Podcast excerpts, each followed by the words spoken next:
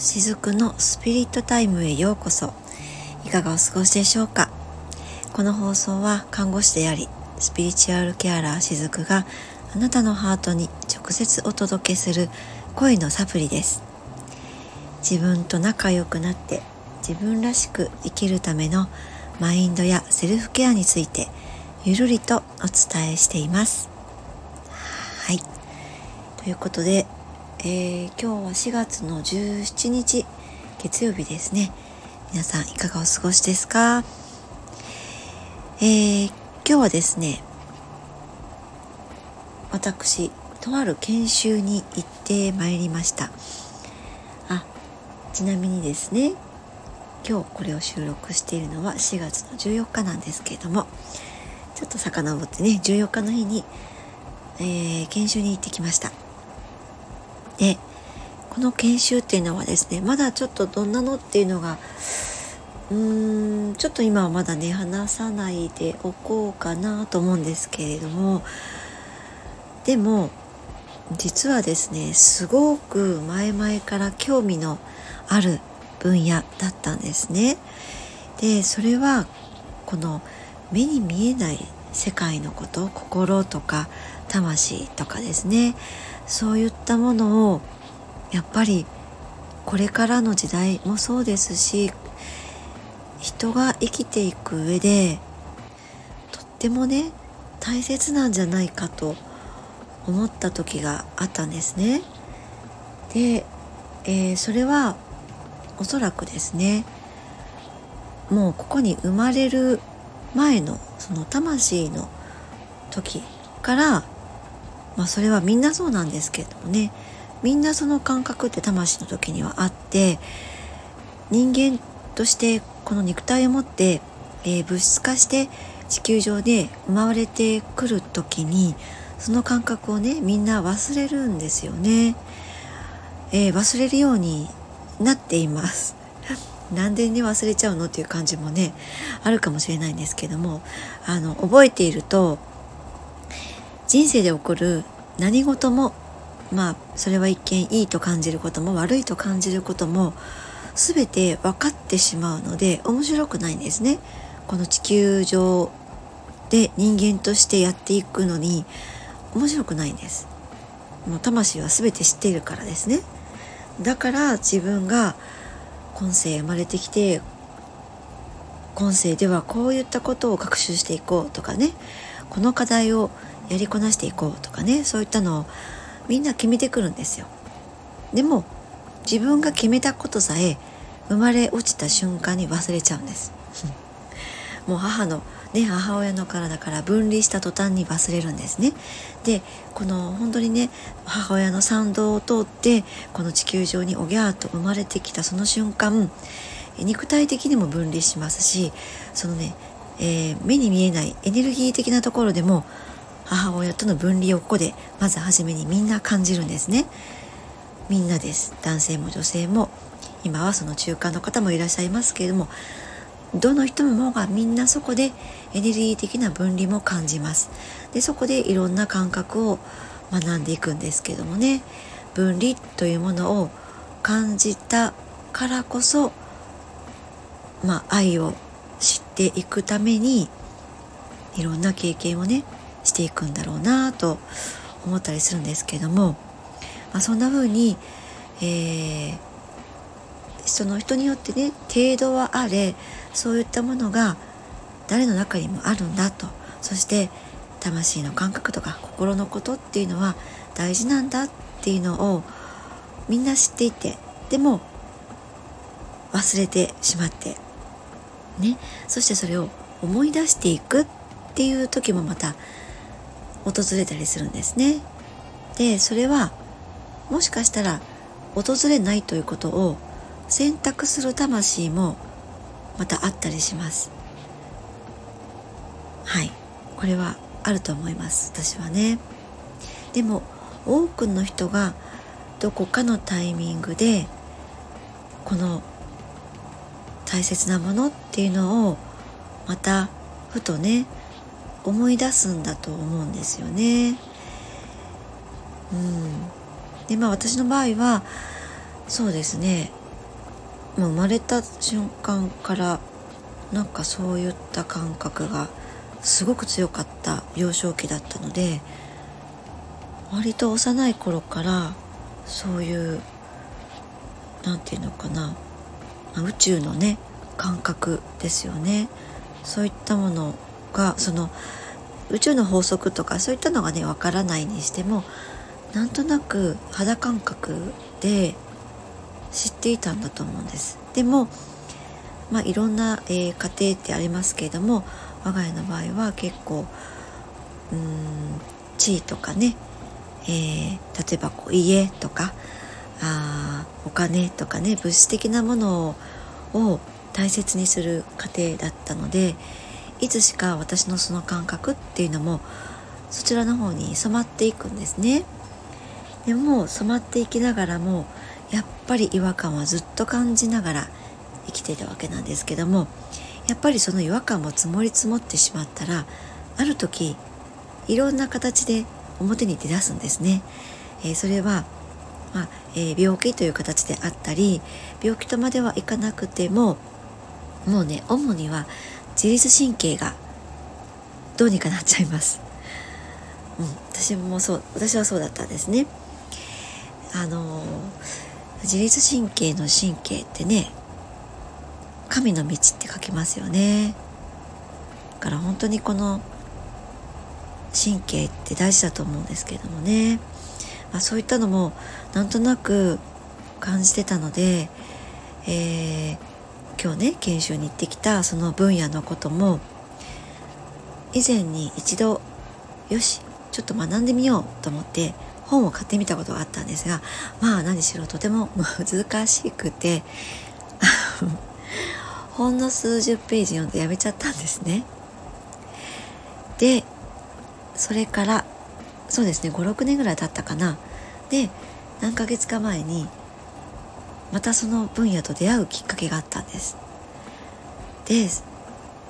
まあ、そのきっかけっていうのは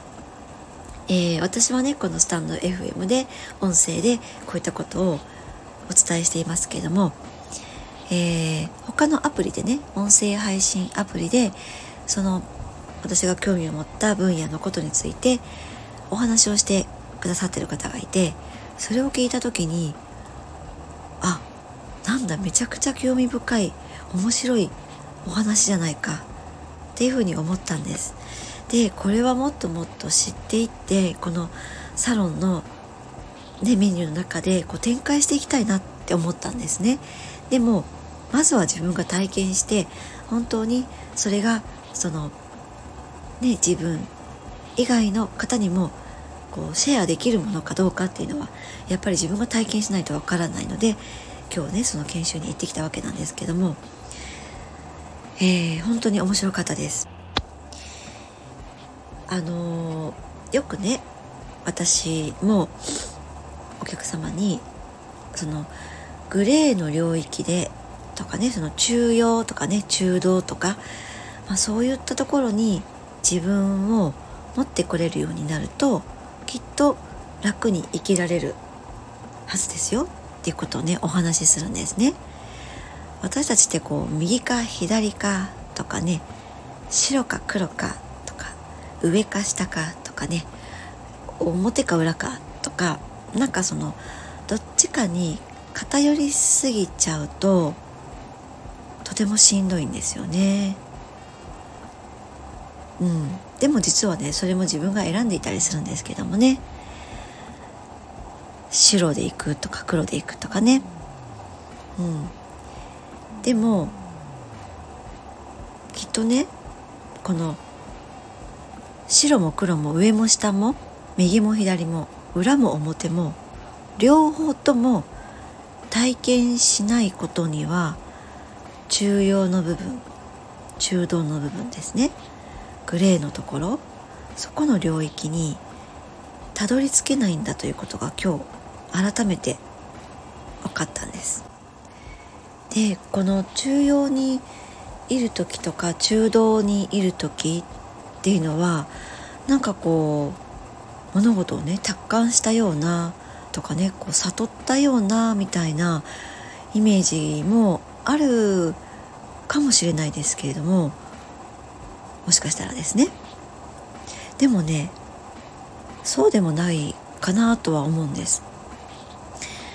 えー、むしろもっともっとね人間臭くなると思います、えー、スピリチュアルをねこう間違って取り入れてしまうと大体ねこう悟りの境地に行きたいとかですね。あるいはこう物事を達観したような人になりたいとかですね。何かこう特別な自分になれる。ね、まあ、それはこう今の自分とはかけ離れたところにいる自分みたいなものを目指す方もね中にはいたりするんですけれども。でその例えば中庸中道ってねいうのをそういったものだっていうふうにも捉えてしまう方もいるかもしれないんですけれどもそうじゃないですよね。えー、なんか今の自分と違う自分を手に入れるとかそういうのってもう分離なんですよね。簡単に言ってしまうと。分離です。うん。でもこのね中庸とか中道っていうのは内包するっていう感覚なんですよね。今までのこれまでのどんな自分もまあ、受け入れるとかね許すとかいうのは割とよく言うねあのキーワードかなと思うんですけれどもその時にとても大切なポイントがあってこれまでのそういったいろんな経験をしてきた自分っていうのもこう捨て去るとかではなくてまあ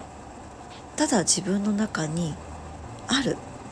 っていう感じですよね。うん、なんかその嫌なものだと思ったらそれを排除したいなっていうふうになっちゃうんですけどもただそこにあるので、まあ、自分の中にあっても、痛くも痒くもないよみたいなところになれるねそういったのが中道中庸の領域かなと思うんですね。えー、なのでその例えば両極をね白と黒とか右と左とか裏と表とかそういったのを味合わないで重要なところにいるっていうのはまあもうそれは不可能なんですけどもどういった状態になるかっていうとエネルギーが動いてないっていう感じです。滞っているっていうよりかはなんかガチッと固まってるっていう感じですね。自分の中でね。あの振り子がありますよね。えー、ひ紐じゃないけどなんかあのねひ紐の先に丸い玉がついていてこう触れますよね左右にねあれってあのどちらかから振ってあげるからこそその中央のところをこう動いた状態で通過するじゃないですか。でまあ次第にねこう落ち着いてはいくと思うんですけれどももうあんな感じです。あんな感じですって言っても 伝わりにくいかもしれないですけどももうねどちらかを経験しないことには中央のところでも自分のエネルギーが動いた状態ではいられないっていうことなんですね。伝わりましたでしょうか、うん、なのであれ？今日は何の話だったかな？え、うん。まだなんであそうそう。なのでそこをねまた今日再認識してきた、まあ、研修だったということなんですね。えー、今日のご報告がちょっと長くなりましたけれども、えー、今日の本題はですねえー、つなぎ止めておきたい心理っていうのをねちょっとお話ししてみたいなと思うんですけれども、えー、つなぎ止めるっていうことにおいてですね、えー、支配と従属っっていうのはどうしてもそこに存在してくるものなんですけれども、えー、何らかのですねつなぎつなぎ止めておく、まあ、お互いがですけれどもねこれは一方だけがつなぎ止めておくエネルギーを出しているっていうことではなかったりします。あの例えば職場を辞めたいとかですね、えー、この恋人と別れたい。でも別れられないとかですね、まあ、そういったのってこちら側だけが辞めたいけどちょっとなんかよくわからないけどやめられないとか別れたいけどなぜだか別れられないとかそういったのってこちら側だけがそういった感覚を抱いてるのかっていうと実はそうではなかったりします。えー、いつもね言っていますけれどもこの世はエネルギーの共鳴で成り立っているので自分が持っているそして放っているエネルギーのものしか目の前で起こらないんですね、ま、引き寄せない引き合わないっていう感じなんですけども、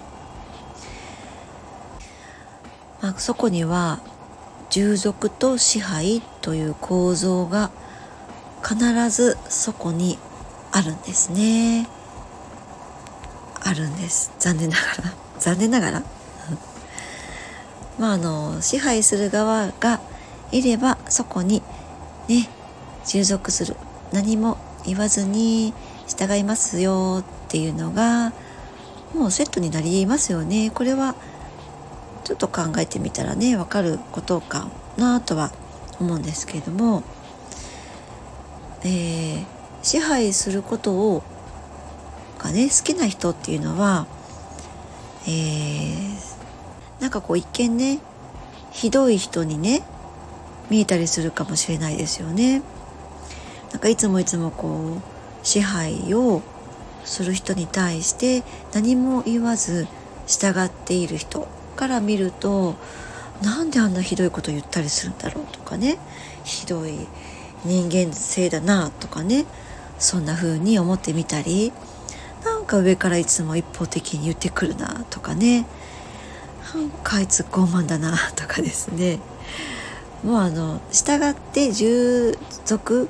している人から見るとまあそんな風に感じるかなと思うんですよね。まあ私はあんな風な人間じゃないっていう感じにね思ってみたりとかですね。でなぜこの人は私をじあの支配するのかっていう感覚もねあったりするかなと思うんですけども、えー、これは実はですねその従うことをあ ごめんなさい。違う違う。支配することを自分は選ばなかったっていうことだけなんです。うん、えー、まあ自分は支配が好みではなかったっていうことなんですよね。ただそれだけなんです、えー、従属してるっていうことが心地いいかって言ったらうんまあもちろんねきっとそうではないかと思うんですだからこそそれをやっぱり無意識のところでね正当化したいと思うんですよね。だからこそその従うことで、えー、従属することでいい人とかね正しい人とか一般的な常識がある人っていうふうに思われるっていうことを知ってるんですよね。そこを意識しているかしていないかは別のお話ですけれどもだからそのいい人をやっちゃってるんですね。うん、でも、まあ、それがずっと続くとやっぱりどこかで、えー、不満になってしまってそしてどこかで自分は犠牲になっていると、ね、自己犠牲の中で何かやってる、ね、仕事もそうですし恋人との関係性でもそうなんですけどもなんかずっと自分ばっかり損してる。ねエネルギー使いすぎてるってね、え、そういった被害者の意識っていうのが生まれてきたりするんですね。えー、まあいわばねその犠牲者というポジションを獲得しているような状況なんです。まあ、そのことによって支配するものと従属するものっていうそういった関係性がそこに、えー、成り立ってるっていう感じなんですね。まあ、もしかしたらそんなのもう分かってるよとかね知ってるよっていうのもあるかもしれないんですけれども、まあ、でもそういうふうにやってまでも何かこうつなぎ止めておきたいっていうものもまたそこに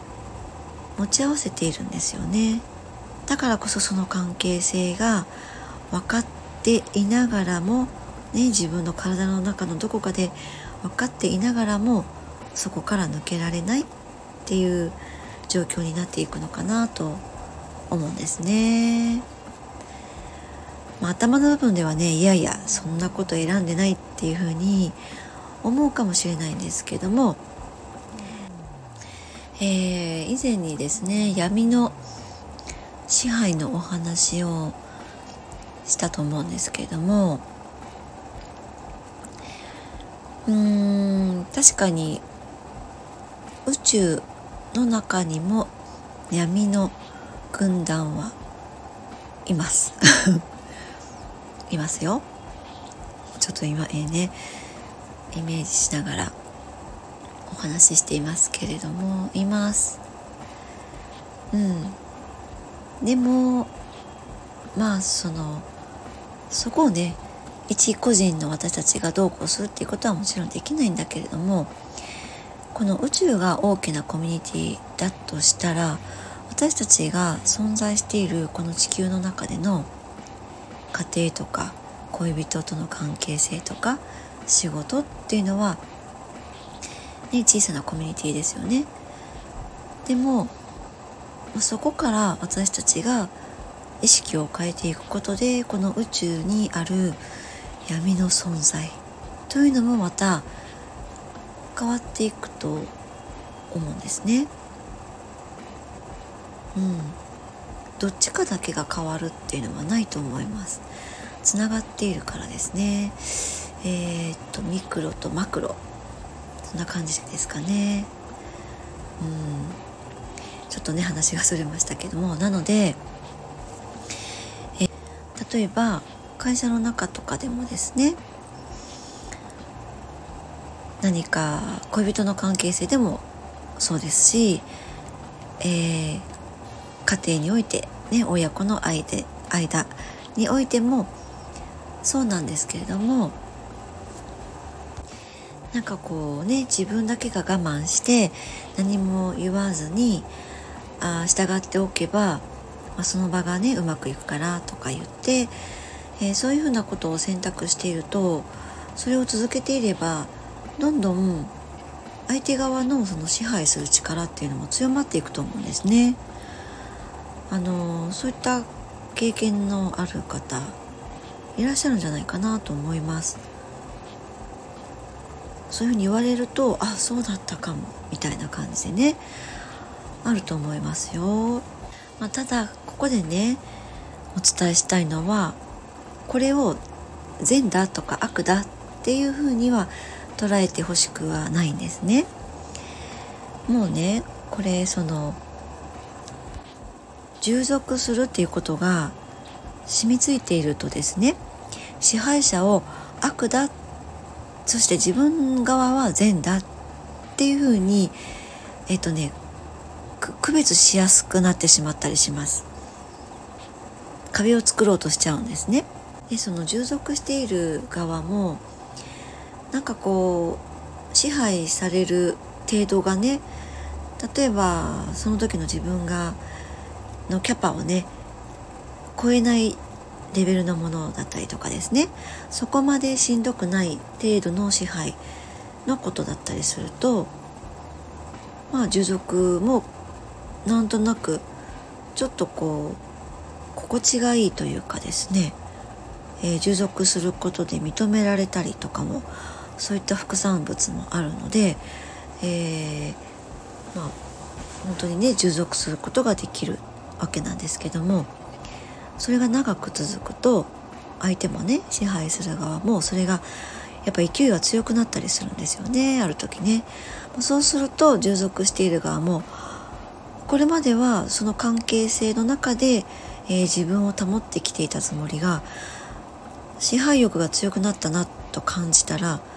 あいつは悪だみたいな 感じでね。そして自分は犠牲になってまでそれに従属している、えー、善人だっていうまあ、区分けをね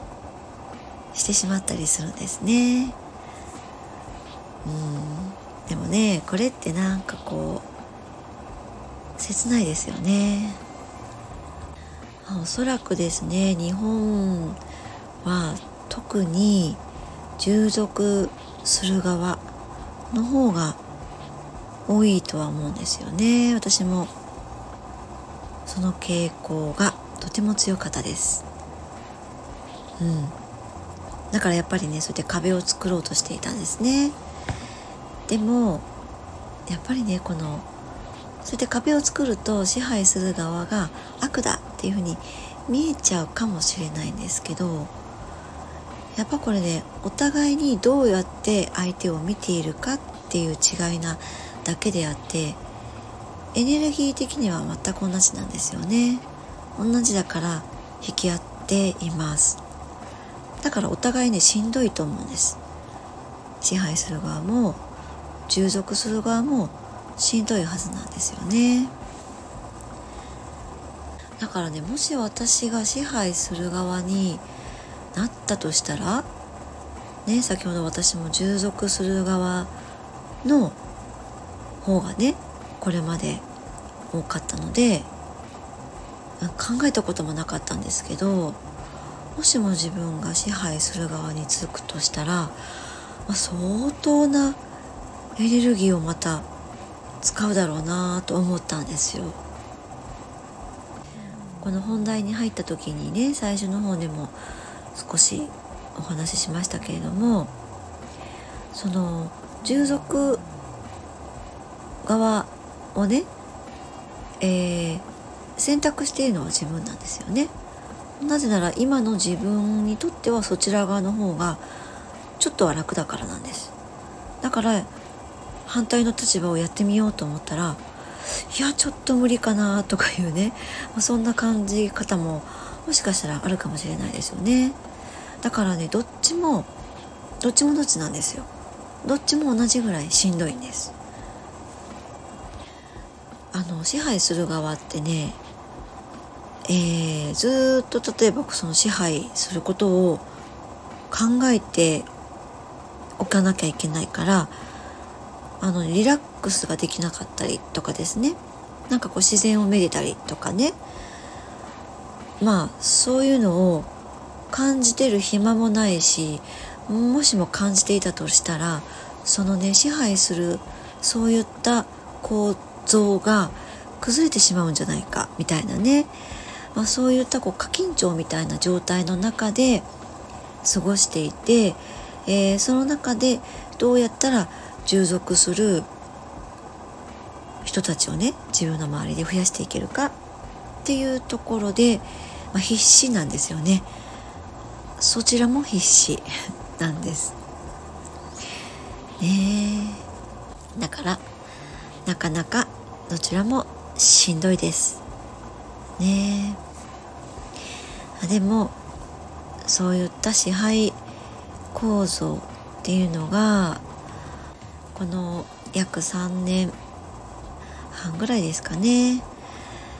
コロナ禍の中に世界中がありましたけれども特に日本ってねマスクを外すのが一番遅かったんですかね。あのまだねやっぱりマスクしてらっしゃる方はたくさんいますよね。私は仕事柄どうしても職場にいる時はあの規則でねしないといけないのでしていますけども普段はマスクはねしていないです。うん。していない方がねやっぱ楽ですね。呼吸がまず楽になりますしね。でもあのそのコロナ禍の中でこの支配するそして従属するという構造がより、えー、強くなったのではないかなとは感じていたりもします。これは国のレベルでですね。まだまだね未だにワクチンのチラシとか入ってますからねポストに。つい昨日もね入ってたのでもうくしゃくしゃにしてゴミ箱に捨てましたけれどもまだ来てるよと思ってもう捨てましたね。信じられないですよ本当に。まだ人間の体だけでなくその心をも縛りつけるのかと。そんなちょっとこう憤りさえ感じますけれどもね。まああの個人のレベルだけでなく国のレベルでも、えー、地球のレベルでもそして宇宙のレベルでもこういった構造っていうのはあるっていうことなんですよね。だからこそ、まあ、一人一人がですねこの従属というのをもうやめていくとやめてもいいんだっていう風な意識でね生きていくのは必要なんじゃないかなとは思っていたりもします。えー、もちろんですねその何者ともつながっていないっていうのはね生きていく上では不可能だとは思いますでも自分が自らですね。なんとかここをつなぎ止めておきたい。つなぎ止めておいてもらおうみたいなところをね。うん。まあそれはえー、去るものはこちらも追わないし、えー、追っかけてくるものに対しては振り向かないみたいな感じですね。あ横に並んでくれたら一緒に歩いていこうよ。走っていこうよ。みたいになれるけれどもなんかこう後ろ髪引かれるようなエネルギーとかねそういったものにはもう自分のこう明け渡さないっていう感じですかね、えー、あまりにも一方的な支配にはイエスと言わないっていうことはねとっても大事かなとは思いますよ。えー、ここまで聞いてね皆さんどうでしょうか？何か感じることがあったりしますか？えー、ちょっともう今日は30分過ぎてしまったのでですね。次回にこの続きはお話をしたいかなと思います。ゆるりほっとする時間を大切に今夜もお過ごしください。おやすみなさい。